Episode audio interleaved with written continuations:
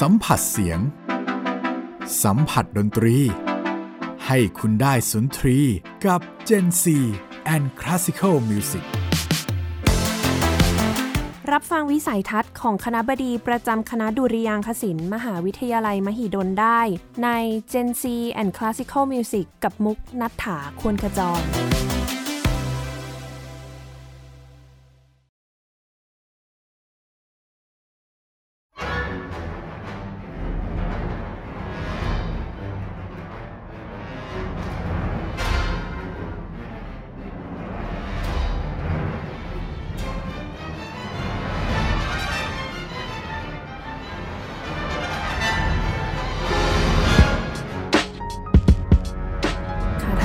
สำหรับบทเพลงที่เพิ่งจะจบไปนั้นก็อาจจะมีสำเนียงที่แปลกไปจากดนตรีคลาสสิกที่ท่านผู้ฟังอาจจะคุ้นหูกันนะคะ ก็เดี๋ยวต้องขอให้แขกรับเชิญของเราในวันนี้เป็นผู้อธิบายว่าเป็นเพลงอะไรไงเหรอคะอาจารย์เพลงที่เพิ่งได้ฟังไปครับชื่อว่า Phenomenon ผมตั้งชื่อภาษาไทยว่าปรากฏการปรากฏการณ์แล้วแต่ว่าตอนนู้นนะครับตอนที่แต่งเพลงมันก็นึกถึงช่วงที่มันเกิด รากฏการณ์บ้างไฟพญานาคในประเทศไทยตอนนี้คนลืมนะเพราะมันเป็นสิบปีนะแต่ตอนนั้นทุกคนฮิตมากมีการทำภาพยนตร์เกี่ยวกับเรื่องนี้เอ่อข่าวเนี่ยออกแทบทุกวันอะไรเงี้ยครับตอนนั้นเนี่ยผมก็อยู่ต่างประเทศผมก็แค่รู้สึกว่าเอ๊ะทำไมคนไทยแบบ crazy เรื่องนี้มาก แล้วก็ครอบครัวด้วยหมายถึงแม่ก็ไปอยากดูอยากเห็นอะไรเงี้ย ก็ทุกคนก็ไป ซึ่งเราก็เลยพยายามศึกษาข้อมูลว่ามันเกิดอะไรขึ้น แล้วมันเป็นยังไงบ้างเพราะฉะนั้นในเพลงเราก็จะเล่าถึงเรื่องคือเปิดต้นเพลงมาที่มันดูสับสนรุ่นวายนะมันเป็นเพราะว่าทุกคนแห่แหนกันเข้าไปค่ะใช่ไหมครับอ่าที่จังหวัดหนองคายเข้าไปแม่น้ำโขงให้ได้ เพื่อที่จะไปดูเหตุการณ์เนี่ยมันก็จะดูวุ่นวายมาก แล้วในท้ายที่สุดพอมันเริ่มเบาเนี่ยครับมันก็จะเริ่มเล่าเรื่องของลูกไฟนะครับลูกไฟพญานาคที่เกิดขึ้นจากใต้น้ำแล้วก็ค่อยๆลอยขึ้นจนถึง อากาศแล้วก็หายไปนะแต่อันนี้พอมันเกิดขึ้นเรื่อยๆ ในตอนท้ายมันก็จะดูดังดังเนี่ยที่ดังเป็นเพราะว่าเอ่อลูกไฟมันก็จะลอยขึ้นมาเป็นนับร้อยนับพันดวงครับ แล้วก็ทุกคนก็ปรบมือทุกครั้งที่ขึ้นมาก็ปรบมือปรบมือแบบเชียร์อะไรเงี้ยค่ะมันก็จะดูตื่นเต้นตื่นเต้นไปจนจบ แล้วก็ตอนจบเนี่ยมันก็มีกิมมิกว่า มันจะมีเสียงแบบของเครื่องสายที่แบบเหมือนกับเบาๆ วิวๆนิดนึงอะไรเงี้ย มันก็จะเป็นเพราะว่า เราก็อยากเห็นเป็น Echo ของลูกไฟ เพราะว่าลูกไฟเนี่ยครับ เวลาดับแล้วเนี่ยมันหายไปมันไม่ได้ตกลงกลับมาที่พื้นค่ะเราก็เลยจินตนาการว่าโอ้ มันก็คงระยิบระยับแล้วก็ในที่สุดมีประกายไปเป็นอากาศ ซึ่งเพลงนี้จริง ๆ ความสมพันธ์ของเพลงมันคือตั้งแต่เริ่มตอนแต่งอะแต่งก็ใช้เวลาแต่งแบบเยอะนะครับ เยอะนี่หมายถึงหลักเดือน 2 เดือนนะแต่แต่แต่เดือน 2 เดือนเนี่ย ตอนนั้นคืออยู่แคนซัสซิตี้แล้วนะครับ แทบจะไม่ได้ทำอะไร หมายถึงว่ากลางคืนทุกวันเนี่ยครับ กลับมาบ้านกินข้าวเย็นเสร็จก็แต่งเพลงไปจนถึงใกล้ๆเช้า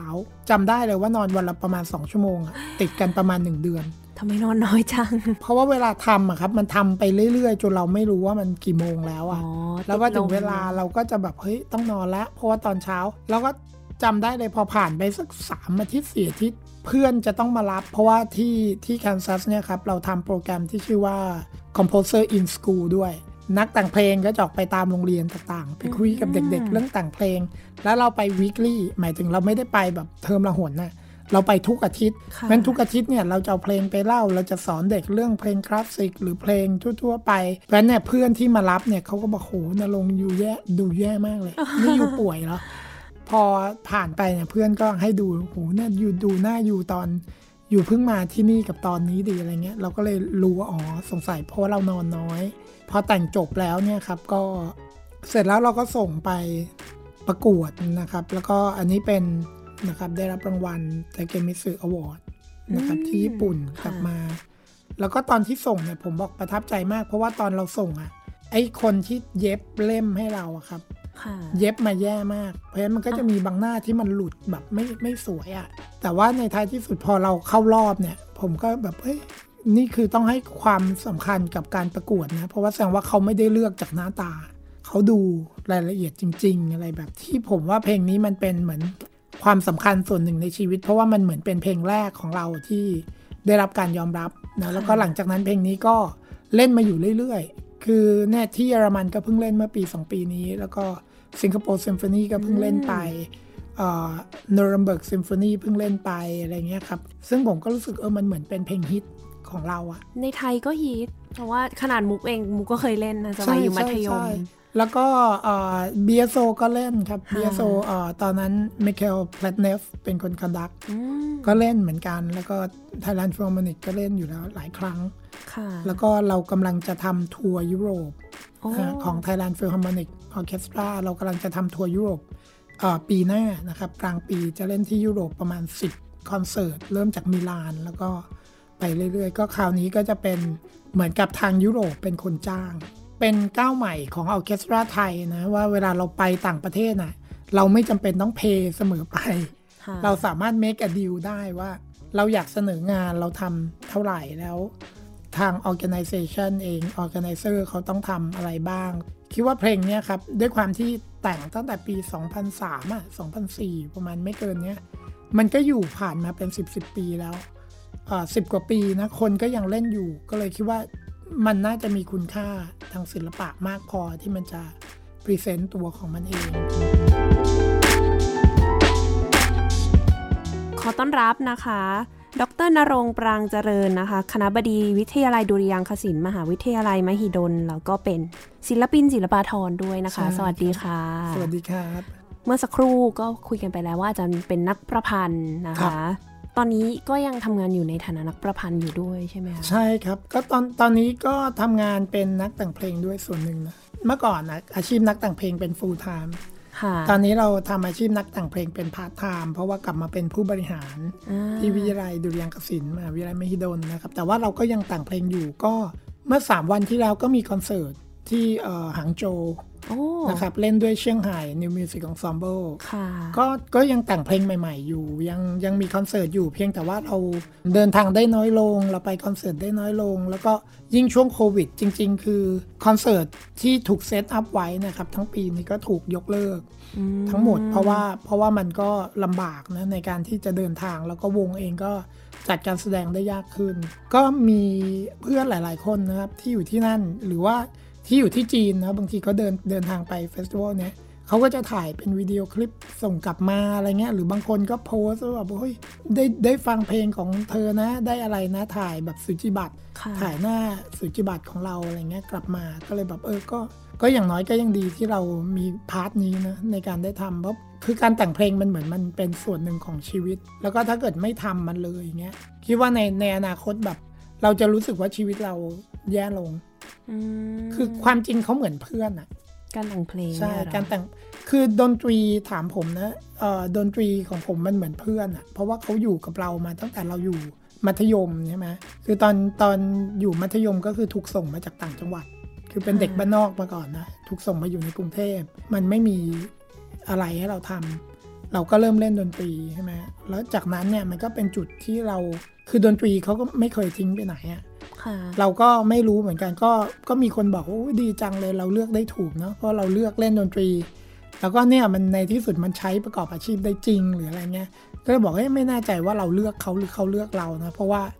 บางทีเราก็เบื่อเบื่อไม่อยากเจอเขาเหมือนกันอะแต่เขาไม่เคย เขาไม่เคยหนีไปไหนอะทุกครั้งที่เรากลับมาเขายังอยู่ บอกจะเลิกกับแฟนไปกี่คนก็ตามเขาไม่เคยทิ้งเราเลยโอ้ยไม่เคยมองมุมนั้นใช่ก็เลยคิดว่าเออมันก็มันก็เป็น part หนึ่งของชีวิต แล้วก็พอถึงเวลาจริงอะครับ ก็มีหลายจุดยกตัวอย่างเช่นบางทีเวลาเรายุ่งมากๆเนี่ยครับการที่เราได้อยู่บ้านเฉยๆอย่างอย่างช่วงปีใหม่จำได้เลยปีใหม่เมื่อสองปีที่แล้ว ปีที่แล้วก็ยังเป็นอยู่นะสองปีที่แล้วเนี่ยทุกคนออกต่างจังหวัดกันหมด ปีใหม่ของเราก็คือเราอยู่บ้านแต่งเพลงอะแล้วเราก็บอกเฮ้ยเรามีความสุขจังเราไม่ต้องออกไปทำอะไร เราไม่ต้องวุ่นวายเราได้นั่งแต่งเพลงทั้งวันอะไรเงี้ยก็รู้สึกว่าเออก็ก็เขาเรียกอะไรชอบเขามากขึ้น เพราะว่าตอนที่อยู่ที่อเมริกามีอาชีพเป็นนักแต่งเพลง ประจำวงออเคสตราด้วยทำงานกับ Pacific Symphony ที่ Orange County ที่แคลิฟอร์เนียนะครับ ตอนนั้นเราไม่ต้องทำอย่างอื่น คือเราก็แต่งเพลงตื่นเช้าแต่งเพลงอยู่กับบ้าน ก็ผมแทบไม่ออกจากบ้านแหละ คือมีคอนโดอยู่ที่ Kansas City นะครับ ยกเว้นว่าต้องออกไปสอน ไม่งั้นก็คือตื่นเช้ามาเราทำกาแฟเอง อ่านข่าวหรือนั่งดู YouTube ข่าวประเทศไทยนะเสร็จแล้วก็แต่งเพลงพ ก็มันไม่ไม่ได้ทำอย่างอื่น เราก็รู้สึกเออเรามีความสุขดีที่เราไม่ต้องออกไปยุ่งกับสังคมเยอะค่ะนะยกเว้นว่าตอนที่ไปทำงานที่วง หมายถึงว่าผมจะบินไปกลับ Kansas City กับ Orange County อาทิตย์เว้นอาทิตย์ คืออยู่บ้านอาทิตย์หนึ่ง ไปทำงานอาทิตย์หนึ่งอยู่บ้านอาทิตย์หนึ่งสลับกันไปแบบเนี้ยตอนที่ไปก็จะมีประชุมบ้าง มีออกไปเจอ donor บ้าง จะออกไปเจอผู้คนบ้างเพื่อที่จะทำ research เกี่ยวกับผลงานเพลงที่เราจะแต่งหรืออะไรเงี้ย แต่ว่ามันก็คือการที่ดิวกับคนของเรามันจะเป็นอีกระดับหนึ่งฮะหมายถึงว่าเราไม่ได้ไปยุ่ง แล้วเราไม่ได้ไปทำงานยุ่งกับเขาติดขนาดนั้นใช่ไหมเราทำงานเป็นโปรเจกต์ทำให้พอกลับมาไทยทำงานประจำเนี่ย ชีวิตเราเปลี่ยนร้อยเปอร์เซ็นเลย เราก็รู้สึกหูมันชีวิตการเป็นนักแต่งเพลงนี่มันแทบจะหายไปเลยนะครับค่ะในช่วงแรก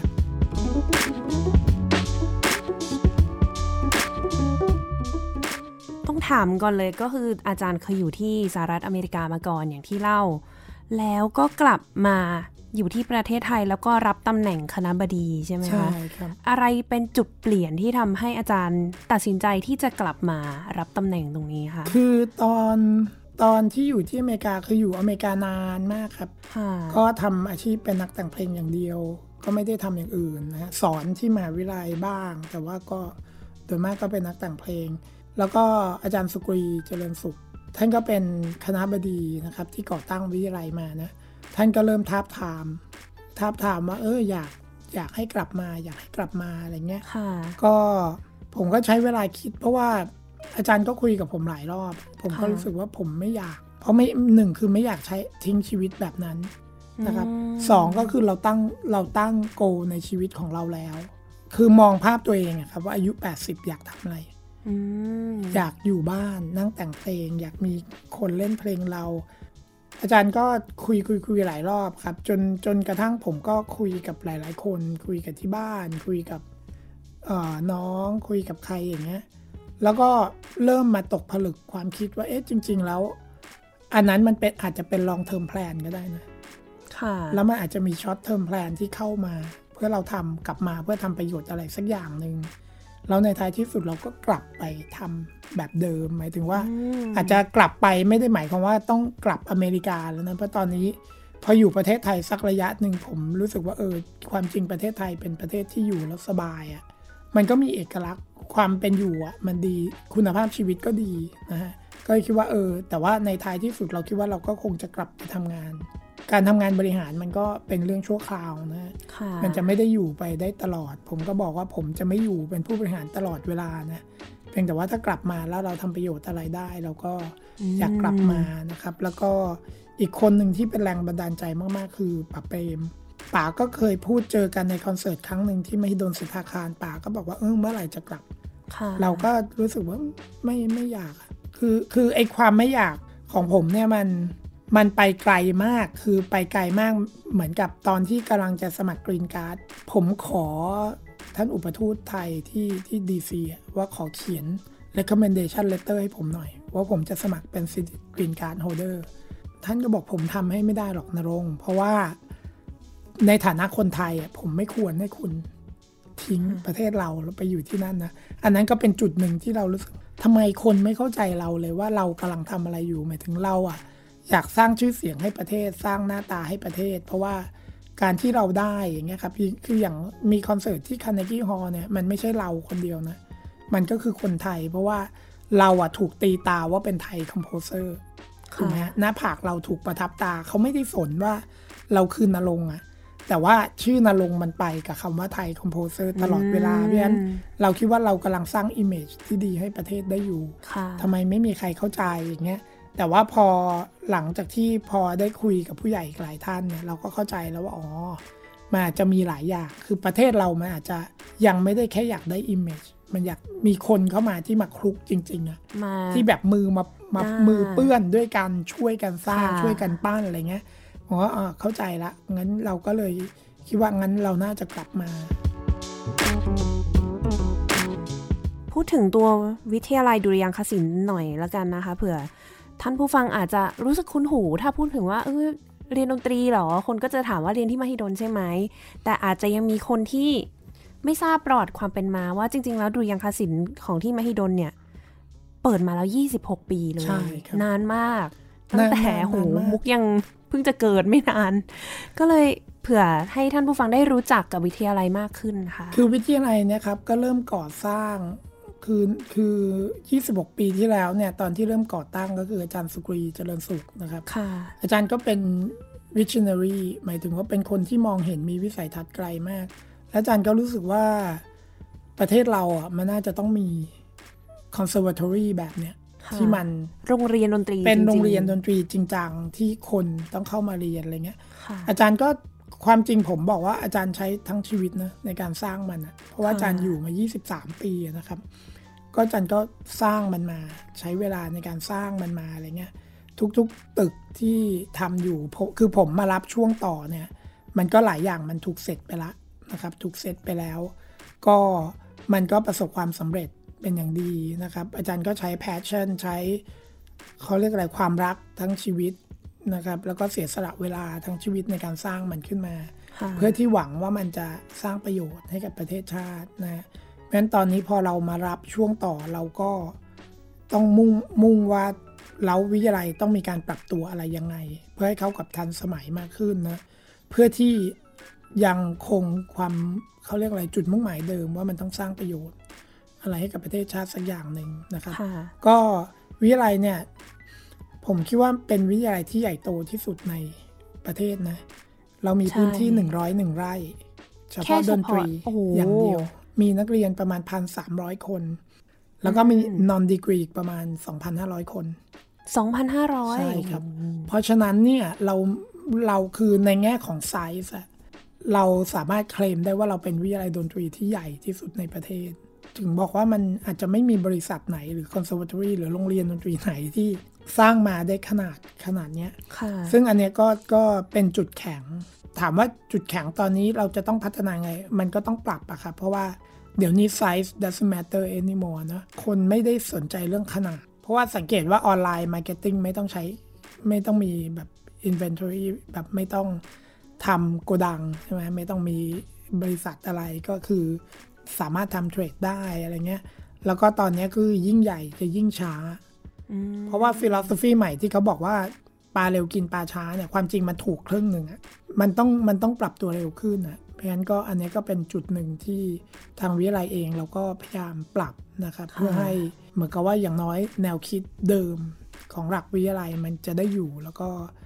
เอ่อพยายามให้นักศึกษาเข้ามาแล้วได้ประโยชน์มากที่สุด เพราะว่าฟิโลสฟีเราคือเขาอยู่กับเราแค่ 4 ปีอะเราต้องดูแลเขา 4 ปีให้ดีที่สุด คนไม่สนใจ 4 ปีที่เขาอยู่แต่เวลาเขาจบแล้วเขาไปเป็นสิทธิ์เก่าคนชอบไปติดต่อเขาอะเวลาเขาดังมีชื่อเสียงแล้วเออคนนี้สิทธิ์เก่าเราเงี้ยค่ะผมก็บอกว่ามันเราเราไม่สามารถเคลมว่าเขาเป็นสิทธิ์เก่าเรานะ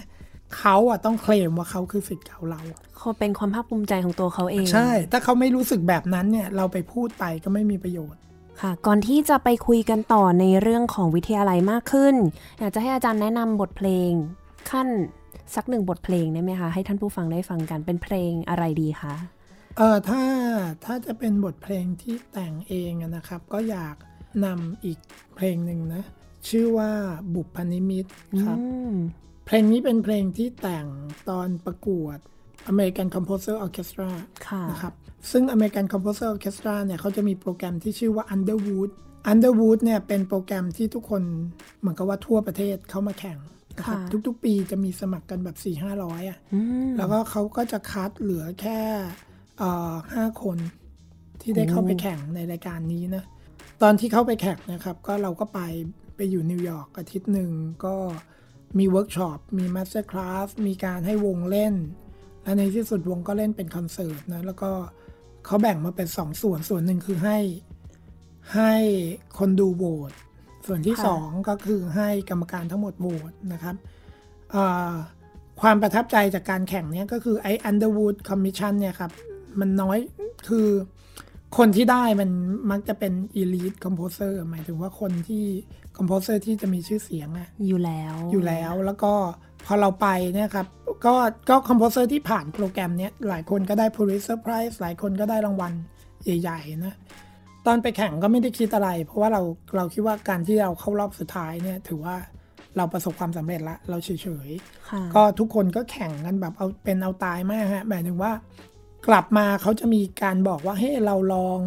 รีไวซ์เพลงไหมช่วงไหนที่กรรมการติงมาเนี่ยไปแก้ไหมให้มันดีขึ้นอะไรเงี้ยผมไม่แน่ใจว่าผมเป็นคนเดียวเปล่าที่ไม่แก้อะไรเลยนะโอ้แล้วผมแล้วผมไปกินข้าวกับเพื่อนอะในขณะที่ทุกคนก็ ทำงานไม่ออกไปไหนอะผมก็เออเรานานๆเรามานิวยอร์กทีหนึ่งเราควรจะเจอเพื่อนเราก็ออกไปเจอเพื่อนนะกลับมาก็ดึกแล้วตีหนึ่งตีสองผมก็ส่งไปบอกกรรมการหัวหน้ากรรมการว่า ผมขออนุญาตไม่แก้เนาะเขาก็บอกไม่เป็นไรเพราะว่ามันคือเพลงของคุณ ก็พอไปถึงเวลาจริงนะครับ ประกวดก็กรรมการก็ไม่บ่นเรื่องที่เราไม่แก้หรืออะไรเลยเขาก็รันการประกวดปกติ นะครับ แต่ว่าการประกวดเนี้ยมี 2 รางวัล รางวัลหนึ่งคือ Audience Choice Award รางวัลหนึ่งคือ Underwood Commission ซึ่ง Underwood Commission ก็จะได้เงินค่าคอมมิชชั่นเพลงใหม่ประมาณ 15,000 เหรียญอืมนะก็ในที่สุดเนี่ยครับ ก็เราก็ประกวดเสร็จกลับมาไทยหนึ่งเดือนให้หลังเขาโทรมา โทรมาที่ประเทศไทย บอกว่ายินดีด้วย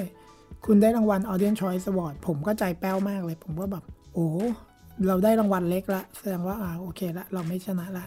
แล้วก็ถามเขาว่าเอ๊ะแล้วอีกรางวัลหนึ่งใครได้อะไรเงี้ยเขาบอกว่ายังกรรมการยังไม่ได้ตัดสิน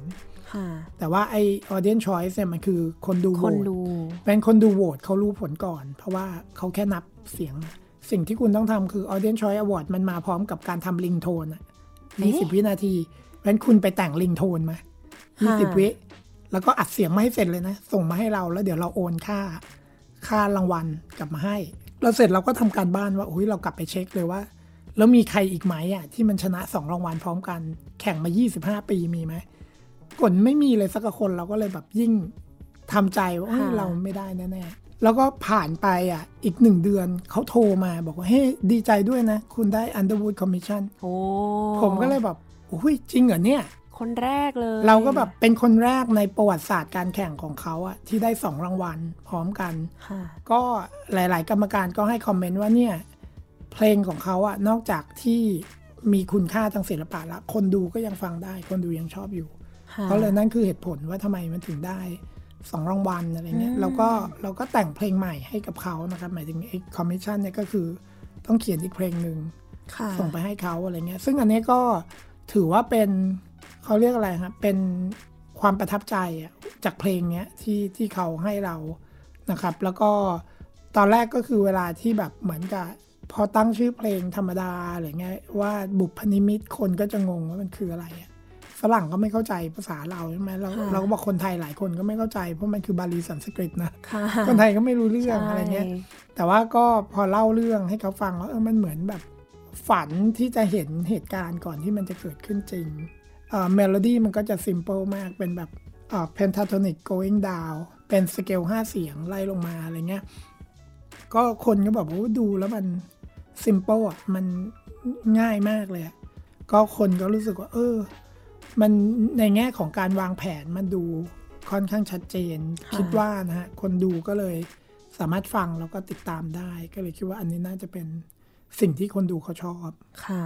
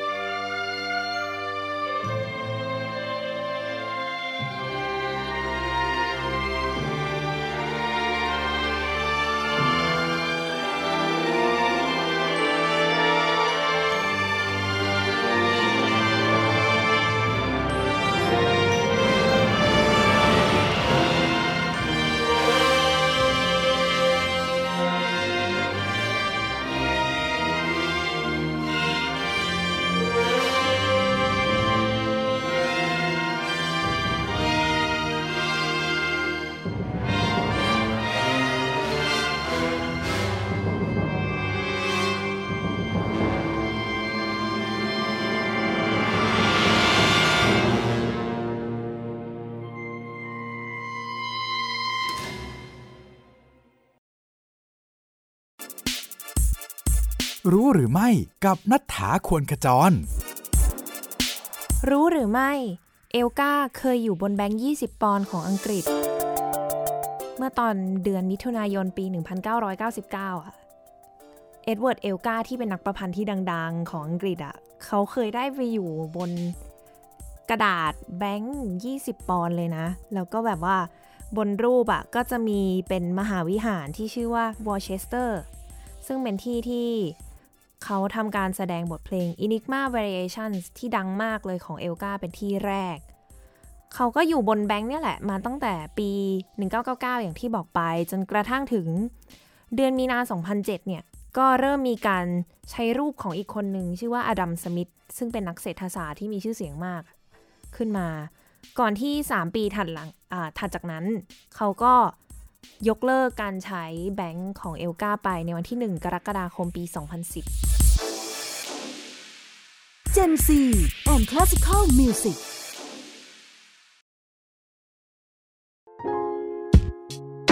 ค่ะบทเพลงบุพพนิมิตนะคะ จบไปแล้ว กลับมาคุยกันต่อนะคะ ในเรื่องของวิทยาลัยดุริยางคศิลป์ว่ามีจุดไหน ที่ตัวอาจารย์เองมองว่านอกจากมีขนาดที่ใหญ่แน่นอนแล้วเนี่ยมีเรื่องของหลักสูตรอะไรอีกไหมคะ ที่แบบน่าสนใจที่นี่ไม่เหมือนที่อื่นเลย คือในแง่ของหลักสูตรเนี่ยครับตอนนี้เราก็กำลังปรับหลักสูตรนะครับ ต้องบอกก่อนว่าดุริยางคศิลป์เนี่ยครับเป็นมหาวิทยาลัยวิทยาลัยแรกนะที่ได้รับการรับรองหลักสูตรจากสถาบันมิวสิกที่ยุโรป เราได้รับการรับรองในระดับองค์กรนะครับในระดับหลักสูตรปริญญาตรี แล้วก็หลักสูตรปริญญาโทละ ปีนี้ความจริงถ้าไม่มีโควิด เรายื่นขอเสนอ ให้เขาเข้ามาตรวจสอบหลักสูตร ปริญญาเอกในช่วงเอ่อ November นะครับในช่วงพฤศจิกา แต่ว่าด้วยความที่พอมีโควิด เดินทางไม่ได้ เราก็เลยต้องช้าลงไปปีหนึ่งก็อาจจะเป็นมิถุนาปีหน้าที่เขาจะเข้ามาตรวจสอบ ซึ่งถ้าเกิดตรวจสอบแล้วเราผ่านเนี่ยครับ ก็เราจะเป็นสถาบันแรกในสวิสเอเชีย จริงๆแทบจะเป็นสถาบันเดียวตอนนี้ที่ได้รับการตรวจประเมินครบทุกหลักสูตร ก็ทำไมเราถึงต้องเลือกสถาบัน MusiQuE เพราะว่าคือแน่นอนมาตรฐานการศึกษาชาติมันต้องถูก comply ถูกไหมครับ ชาติก็มีนโยบายบอกมาว่าคุณต้องมีมาตรฐานการศึกษา ในแง่ของการตรวจประเมินหลักสูตรเนี่ยครับมันต้องเป็นคนที่รู้เรื่องดนตรีอะถ้าไม่งั้นเนี่ยเอาง่าย ๆ แค่แบบวิชาปฏิบัติเนี่ยครับหนึ่งสองสามสี่ต่างกันยังไง เขาบอกอ้าวแล้วหลักสูตรคืออะไรเพลงอะไร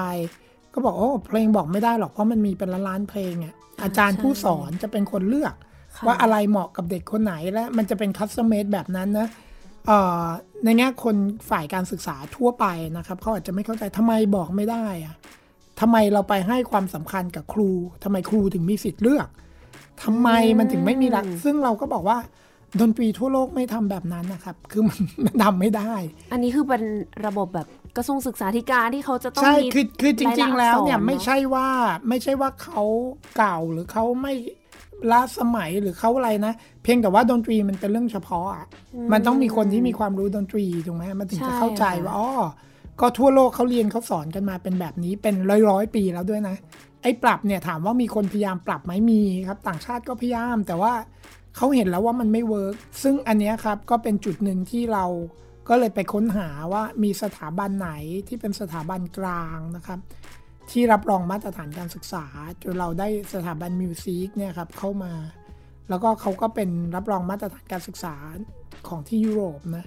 พอเราเอาเขาเข้ามาเขาก็เข้ามาตรวจประเมินจริงครับไม่ใช่แค่อ่านจากกระดาษนะเขามาอยู่กับเราจริงๆอะแล้วก็มานั่งดูการเรียนการสอนมานั่งดู facility มานั่งไล่ดูทุกอย่างนะครับศิษย์เก่าก็ต้องถูกเชิญมาสัมภาษณ์ คนที่เกี่ยวข้องกับวิทยาลัย เช่นแม้กระทั่งผู้บริจาคเงิน donor เขาเรียกมาสัมภาษณ์ว่าคุณเชื่ออะไรในองค์กรเนี่ยทำไมคุณถึงบริจาคเงินให้เขาทำไมคุณอะไรอย่างเงี้ยก็เขาละเอียดมาก ก็ตอนตอนตรวจประเมินนี้ทุกคนจะเครียด เพราะว่าเพราะว่ายิ่งวันใกล้เขามาเมื่อไหร่นะครับ เราจะยิ่งเครียดแล้วก็ คือถามว่า เอ้ย เราดูแล take care เราจริง ๆ อะเขาเองไม่ไม่เปิดโอกาสให้เราดูแล take care นะ ยกตัวอย่างเช่นในระหว่างที่เขามาเนี่ยครับเราบอกเอ๊พาเขาไปกินข้าวกลางวันดีไหมพาเขาไปกินข้าวเย็นตามสไตล์คนไทยเนาะเราก็อยากแบบเป็นเจ้าบ้านที่ดีอะมี good hospitality ก็เขาจะไม่เขาจะปฏิเสธในการทำพวกนั้นทั้งหมดนะเขาไม่เขาไม่เอาเลยพวกนั้นนะเพราะฉะนั้นกลางวันเขาก็เดินไปกินร้านหนึ่งที่เราเตรียมไว้เขาก็ไม่มีพวกเราเข้าไปนั่งอยู่เขาไม่ไม่อนุญาต มันเขาอยู่ของเขากันเองนะครับ จนมื้อสุดท้ายก่อนเขาจะกลับตามธรรมเนียมก็คือมื้อสุดท้ายเนี่ยเป็นมื้อที่เราพาเขาไปกินข้าวเย็นได้จริง ๆ ก็ค่ะเราก็จะพาเขาไป แต่ว่าเรื่องหนึ่งที่ต้องไม่คุยกันเลย ก็คือเรื่องการตรวจประเมินทำไมวันสุดท้ายถึงพาไปได้ เพราะว่าวันสุดท้ายเป็นวันที่เขาบอกเราแล้ว ว่าผลการประเมินนะของคุณนะ่ะข้อดีของคุณคืออะไร ข้อเสียคืออะไร ข้อที่ควรพัฒนาได้คืออะไร บอกกันละตอนประชุมช่วงบ่ายอย่างเงี้ย พอบ่ายประชุมเสร็จบอกกันเรียบร้อยเสร็จ อันนี้เป็นผลการประเมินขั้นต้น เขาถึงรีแลกซ์ได้ว่าอะเขาได้บอกเราละถ้าเราผ่านเราก็จะได้รับการรับรอง 5 ปี ถ้าไม่ผ่านก็ไม่ผ่านก็เริ่มต้นใหม่ เราจะตรวจประเมินแค่ในประเทศอย่างเดียวไม่ได้ มันต้องมีต่างชาติแล้วต่างชาติที่มาต้องมีความรู้ด้านดนตรี คือต้องตรวจประเมินเฉพาะจุดนะค่ะมันจะไม่สามารถแบบ ทั่วไปได้ คือหลายคนก็บอกเราคือมนุษยศาสตร์สังคมศาสตร์อะไรเงี้ยแต่ผมก็บอกจริง ๆ แล้วเราคอมเพล็กซ์กว่ามนุษยศาสตร์สังคมศาสตร์จต้อนงที่ชื่อว่าว่าเราดนตรีศาสตร์อ่าเราเป็นยศิลปศาสตร์ใช่ไหมฮะค่ะ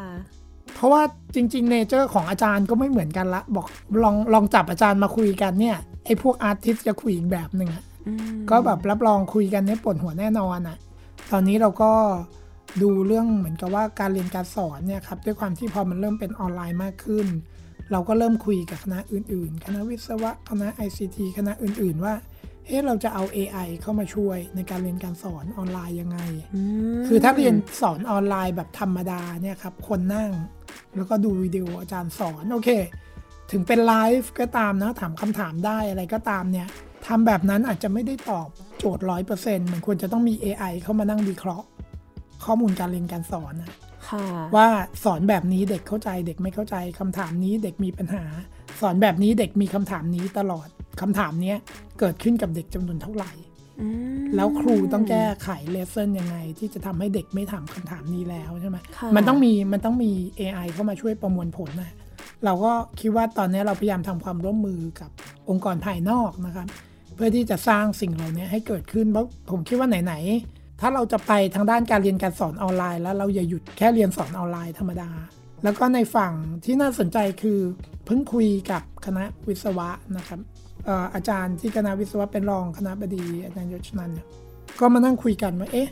เรามีทางที่เราจะสามารถสร้างคนที่มีทักษะเพื่อให้เขาประสบความสำเร็จได้ไหม ยกตัวอย่างเช่นเราติด contact ทั้งหมดไว้กับตัวนะ แล้วก็ observe แล้วก็มีคอมพิวเตอร์คอยวิเคราะห์ ว่านักดนตรีเก่งๆ เวลาเขาเล่น passage เนี่ยเล่นยังไงอืมแล้วก็ทำซ้ำค่ะๆแล้วในท้ายที่สุดจะสรุปออกมาเป็นบทเรียนเพื่อสอนเด็ก ว่าเวลาเล่น passage เนี่ยถ้าตาคุณมองที่นี่นิ้วคุณทำแบบนี้ chance ในการที่คุณจะเล่นออกมาได้ดีแบบเขาและประสบความสำเร็จมีเท่าไหร่อ๋อถ้าเป็นแบบนี้จริง ๆ คือ คือเราไม่ได้สร้างพรสวรรค์นะเพราะพรสวรรค์อย่างที่บอกครับพรสวรรค์สร้างไม่ได้ พรสวรรค์มันต้องมันมาโดยจากกำเนิดตัวทักษะสร้างได้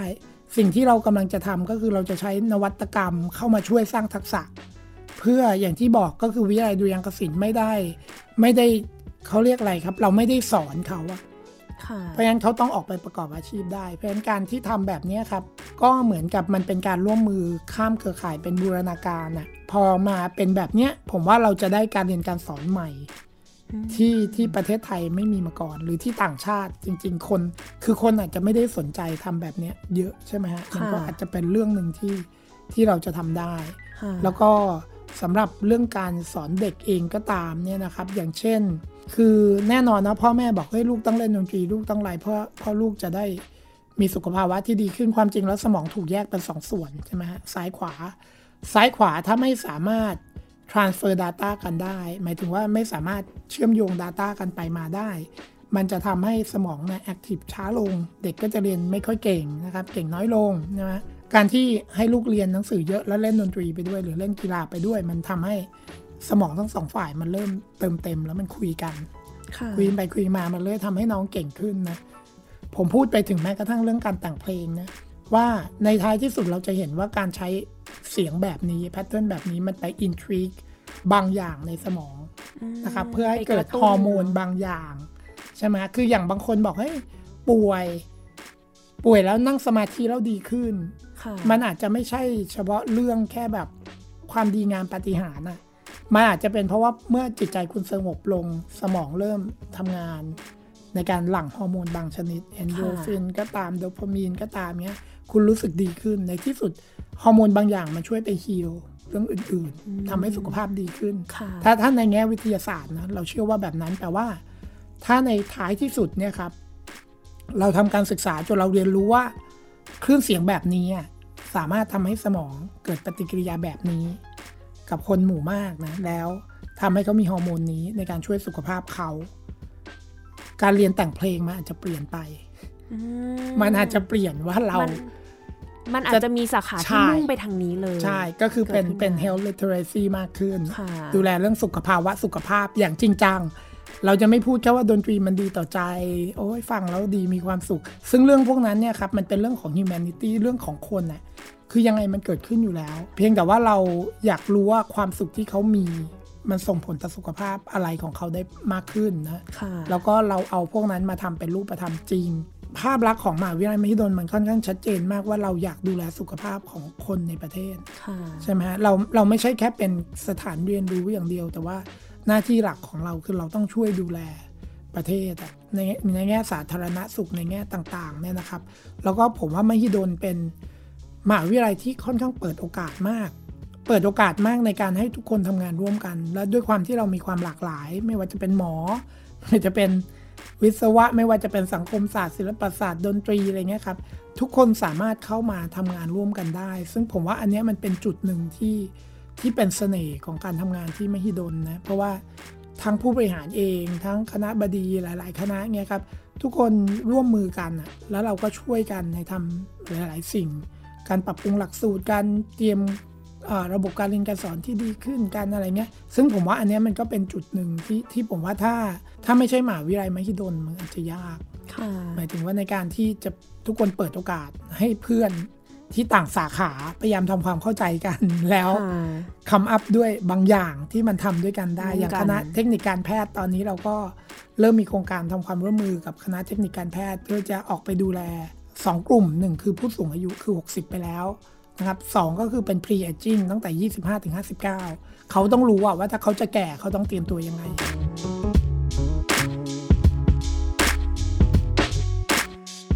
แน่นอนว่าประเทศไทยก็น่าจะประสบพบเจอกับอุปสรรคมากมายอืมและวิทยาลัยดนตรีเองก็เช่นกัน ทีนี้ทางมหิดลเนี่ยตอนนี้กำลังประสบปัญหาอะไรบ้างไหมคะ แล้วก็มีแนวทางในการพัฒนายังไงต่อไป อย่างของมหิดลเนี่ยครับ จริง ๆ แล้วทางวิทยาลัยดุริยางคศิลป์เราเราก็แน่นอนเราได้ผลกระทบจากโควิด -19 นะครับค่ะว่าการแสดงของเราไม่สามารถทำได้ค่ะอย่างปกติและ ตอนนี้เวลาทุกครั้งที่เราจัดการแสดงเราต้องคิดถึงเรื่องกฎมากขึ้นนะครับมาตรการเราต้องทำ social distancing มากขึ้น ไม่ได้เฉพาะคนดูด้วยนะ คนเล่นบนเวทีก็ต้องมี social distancing ค่ะเพราะว่าหลายคนเนี่ยครับ ไม่ให้ความสำคัญกับคนเล่นบนเวทีอะ ในขณะที่เราเราบอกเราทำแบบนั้นไม่ได้ คือ ถ้าขึ้นไปเล่นแล้วนั่งติดติดติดติดติดติดกันหมดเนี่ยไม่มี social distancing ทำไม่ได้ เพราะว่าเอ่อคนเราให้ความสำคัญกับนักดนตรีบนเวที ถ้าคนดูห้ามเสียง เขาก็ควรไม่เสียงด้วยเหมือนกันใช่ไหมใช่ไม่ใช่ว่า เออเขาเป็นเขาเซิร์ฟเราอะเราไม่สนคือทำแบบนั้นไม่ได้ไม่งั้นบนเวทีเองนะครับ เราก็พยายามจัด social distancing ให้เขาไม่งั้นการบริหารจัดการการแสดงยากขึ้นเอ่อ ในแง่ของผู้เรียนเนี่ยแน่นอนอาชีพนักดนตรีเป็นอาชีพที่ถูกสั่งหยุดก่อน ในช่วงล็อกดาวน์ใช่ค่ะสั่งเปิดหลังสุด อยากให้เขาเข้าใจว่าดนตรีอะต้องแยกประเภท ไม่อย่าอย่าเหมารวมว่าดนตรีคือดนตรีนะเพราะว่าคนที่ไปฟังเพลงคลาสสิกเนี่ยครับเขานั่งใส่หน้ากากแล้วเขาไม่ร้องตามนะถูกเขาไม่ลุกขึ้นเต้น เขาทำแบบนั้นไม่ได้เพราะ nature ของดนตรีเป็นอีกประเภทหนึ่งถูกไหมครับเพราะฉะนั้นการจัดการแสดงดนตรีคลาสสิกกับ ดนตรีป๊อปเนี่ยมันต่างกันนะยกตัวอย่างเช่น การแสดงละครเพลงอะค่ะอย่างของคุณบอยทะกลเกียรติอย่างเงี้ยครับ ที่รัชดาลัยอะการจัดการแสดงของเขาไม่มีใครร้องตามเพลงบนเวทีนะ ก็นั่งดูกัน ทุกคนนั่งดูเงียบๆ ถ้าให้เขาใส่หน้ากากแล้วนั่งแยกที่ แปลว่าเขาน่าจะทำได้แล้ว แต่ตอนนู้นที่รัฐบาลสั่งล็อกแล้วไม่ค่อย เปิดเนี่ย ปรากฏว่าเราไม่ได้มองเห็นว่าเฮ้ยแต่ละประเภทเราเราควรจะต้องคัดสมัยมากขึ้นอะไรค่ะเงี้ยแล้วก็เปิดเพื่อให้เศรษฐกิจมันเริ่มเดินได้นะครับค่ะตอนนี้ทุกอย่างเริ่มกลับมาปกติ ผมว่ามันเป็นเอ่อนิมิตหมายที่ดี เพียงแต่ค่ะว่าพวกเราเองในฐานะผู้ประกอบการเราก็ต้องระวัง เพราะว่าถ้าเกิดรอบสองขึ้นมาอีกแปลว่าทั้งหมดก็จะถูกล็อกอีกใช่ไหมค่ะเพราะฉะนั้นในแง่ของมหิดลเองเราระวังมากค่ะคือระวังมากว่า ทุกอย่างมันต้องปลอดภัยอะนะครับค่ะแล้วเข้ามาชื่นชมดนตรี enjoy music ได้ แต่ว่ากลับบ้านต้องปลอดภัยด้วย มันก็เลยทำให้เราบริหารจัดการยากขึ้นค่ะในแง่การเรียนพอนักเรียนเห็นว่าเฮ้ยอาชีพดนตรีไม่ค่อยมั่นคงเลย ดูดิสั่งถูกปิด ตอนต้นแล้วอืมโอ้โหกว่าจะได้กลับมาทำงานเนี่ยโอ้โหถ้าขับมอไซค์ส่งแกร็บนี่ได้ทำเป็นเดือนๆก่อนหน้าเราละทำไมเราไม่ได้อะไรเงี้ยค่ะ ซึ่งก็บอกว่าความจริงอันนั้นก็เป็นเรื่องหนึ่งที่เอ่อ ผู้ปกครองก็ต้องเข้าใจนะครับว่าแต่ละอาชีพมันไม่เหมือนกันใช่ไหมเอ่อรายได้จากการประกอบอาชีพก็ไม่เหมือนกันเพราะฉะนั้นแต่ละคนก็ต้องก็ต้องเข้าใจว่าเรื่องนี้มันเป็นเรื่องที่ไม่ปกติอะจะเกิดขึ้นอีกไหมอาจจะเกิดขึ้นอีกในอนาคตเราไม่รู้กี่ปีจะมีโรคระบาดอีกนะ แต่ว่ามันไม่ใช่เรื่องปกติ เพราะฉะนั้นเรื่องปกติที่เขาทำอยู่ในอาชีพของเขามัน ถ้ามันตอบโจทย์เขานะมันน่าจะมันน่าจะเป็นอะไรที่ผู้ปกครองช่วยเลือกนะครับค่ะแล้วก็ ยิ่งในโลกปัจจุบันเนี่ยเราบอกเราไม่สามารถบอกได้เลยอะว่าอาชีพเราจะเป็นอะไรใน 5 ปีข้างหน้า แค่ 5 ปีข้างหน้าใช่ไหมเมื่อก่อน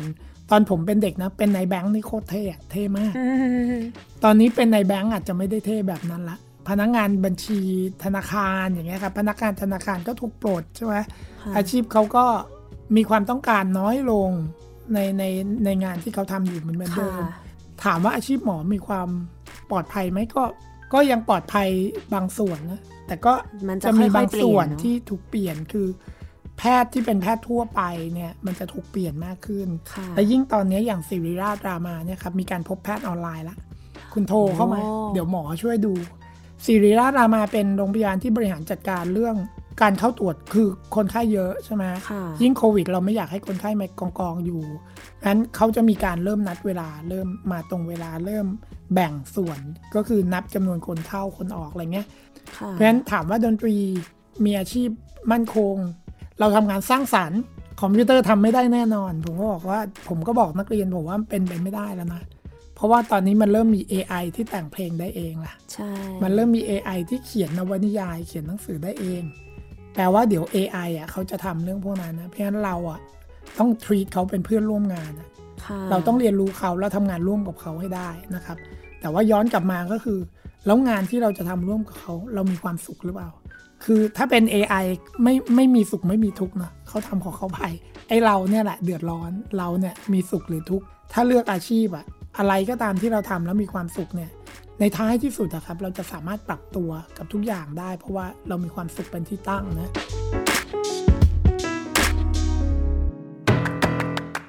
เรื่องเล่านักดนตรี ตอนที่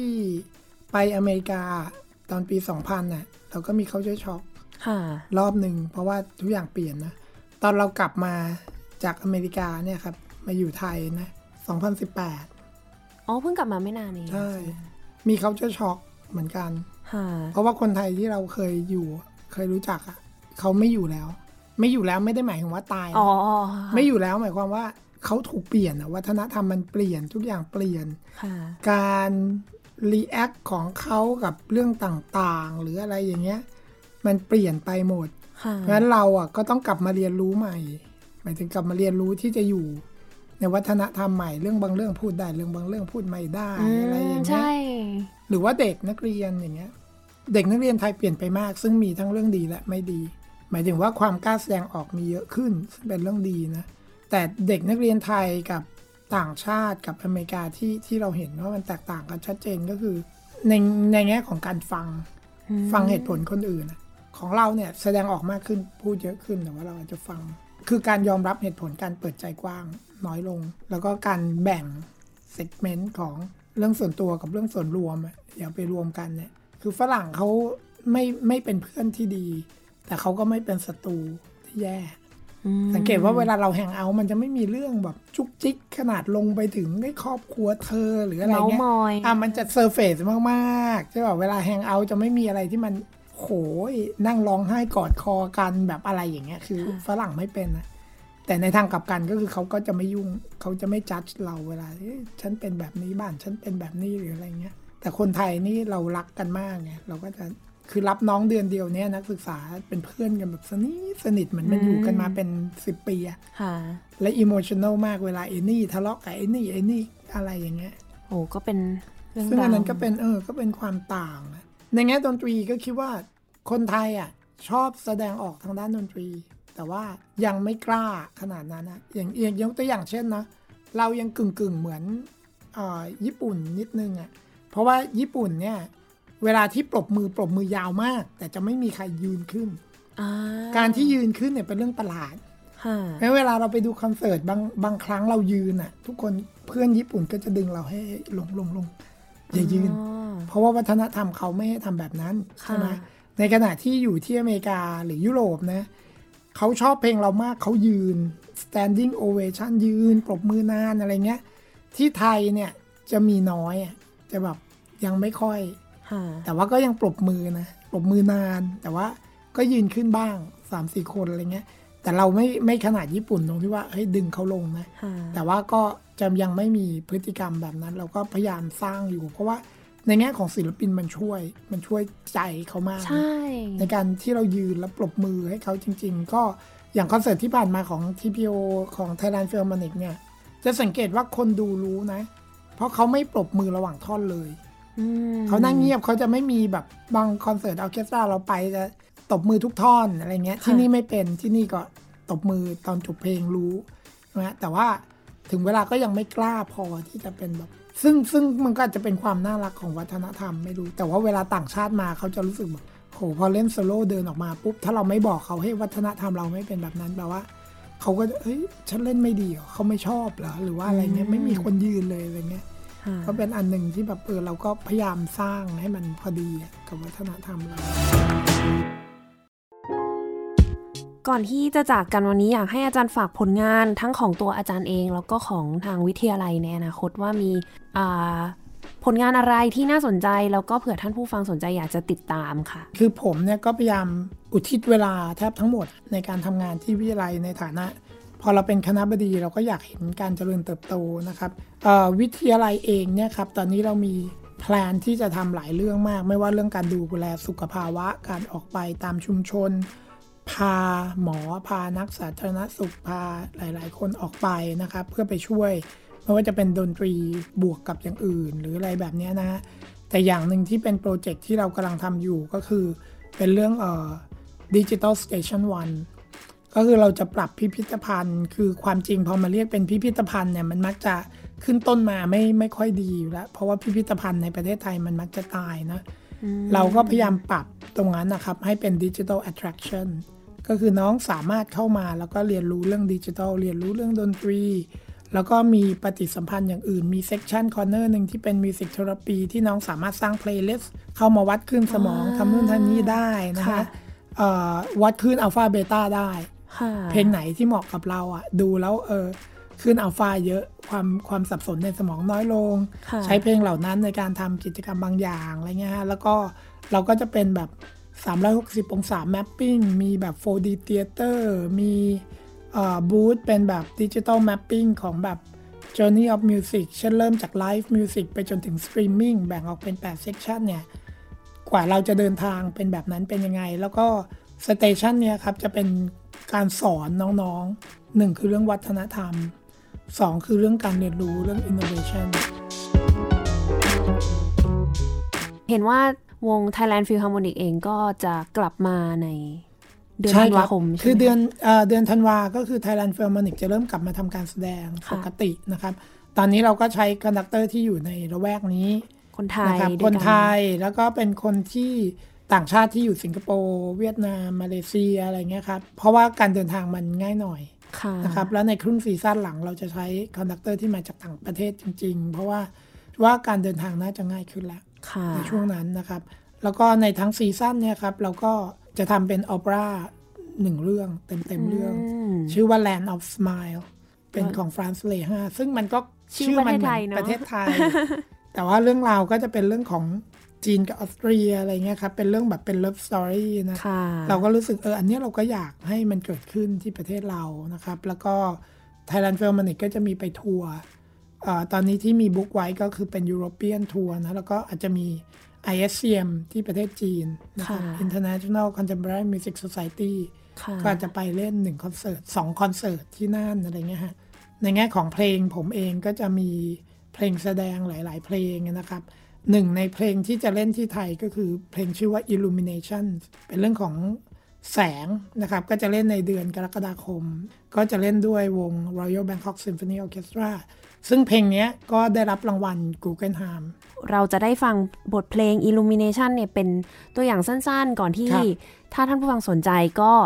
สามารถรับฟังแบบสดๆ ได้ในปีหน้านะคะใช่ครับ ก็วันนี้ต้องขอขอบคุณอาจารย์นรงค์ปรางเจริญมากเลยนะคะ ที่มาให้ความรู้แล้วก็พูดคุยสนุกมากเลย ขอบคุณค่ะขอบคุณครับค่ะท่านผู้ฟังคะสำหรับวันนี้เวลาก็หมดลงแล้ว ดิฉันมุกนัฐถาคนขจรและ อาจารย์นรงค์ปางเจริญครับ ค่ะเราสองคนขอลาไปก่อน สวัสดีค่ะ สวัสดีครับ